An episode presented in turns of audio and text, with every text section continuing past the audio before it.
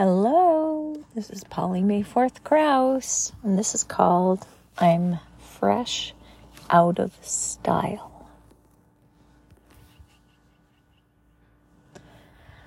Never judge a chick by her cover. I don't like shopping. I can look at oodles of cluttered stuff without leaving the privacy of my home, and it's free. Some women might say I'm abnormal, stricken with some horrible disease. You should see our bedroom closet. My husband's side is packed, but neatly arranged. Sweats and sweatshirts for the weekend, button down shirts, sweaters, trousers. He has a real job. My side is a careless collage of shirts, sweatshirts, shorts, and jeans. At times I need something more and must enter a mall. My husband has been banned from the trip.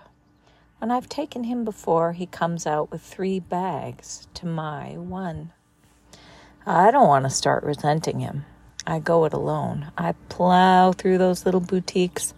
I sift through the myriad of colors, textures, shapes, and sizes. I'm looking for that one outfit that will conceal my belly button donut and muffin tops without completely exposing my cream filled.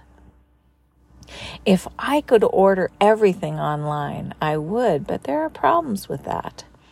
I'm cheap, and shipping is expensive for something I'll probably have to send back after having to lie down to get the zipper up. I don't like those women who model the clothing. It stands, I don't look like, sorry, I don't look like those women who model the clothing. It stands to reason then that the clothing won't look the same on me. Who are those women any those women anyway? You know the ones I mean. Those dirty little secrets, babes. Are they for real? I don't have any friends that look like that. Maybe they're con- computer generated, some techno geek's version of a blow up doll. I know they're real and really beautiful, I just wish the fashion industry made clothes for the average woman rather than our culture's ideal. I rarely find anything that I think looks good on me in store or online. I'm short. I look around, I see other short people. I go shopping, and nothing fits. Either the sleeves are dusting the floor, gorilla style, or the pants button underneath my boobs, making me look like a fat little old man.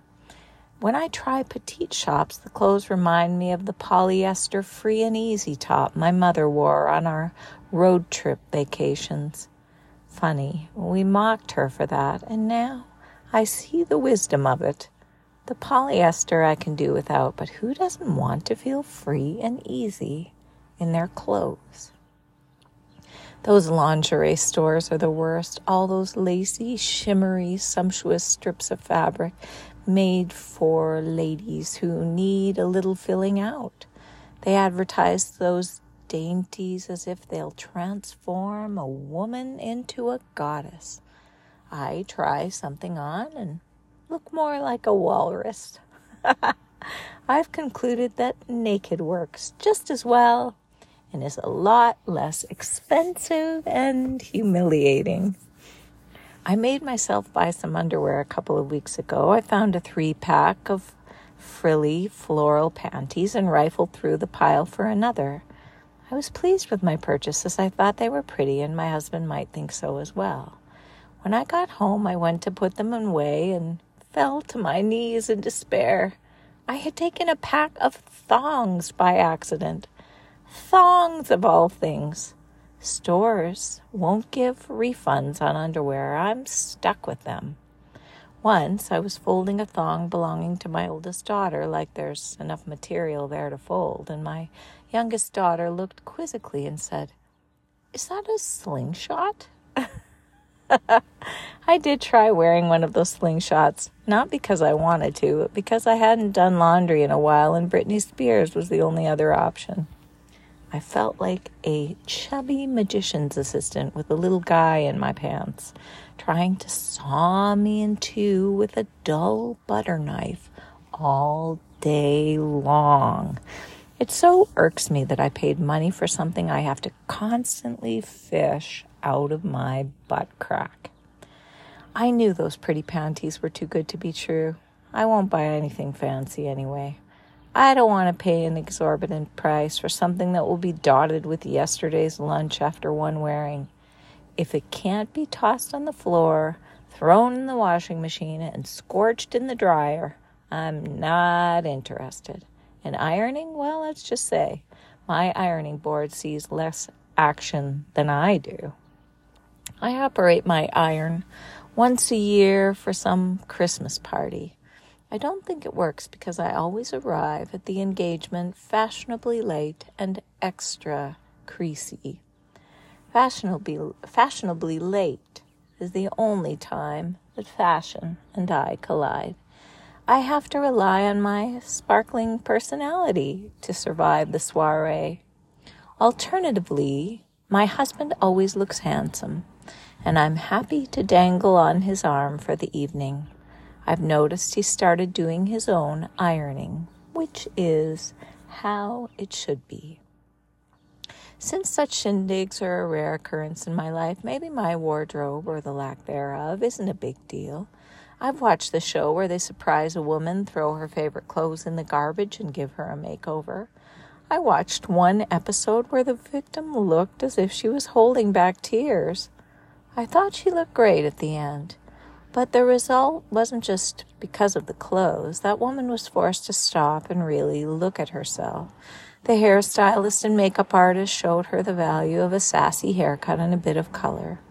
Someone pampered her for a couple of days, and don't tell me that isn't life changing.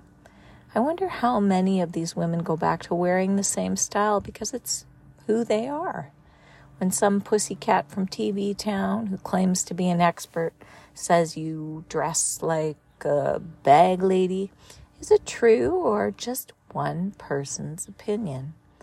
Must we all wear a leather jacket, a chunky necklace, dark wash jeans, and pointy high heels to be seen as attractive? As with any advice, one should take the useful and let the rest fall away.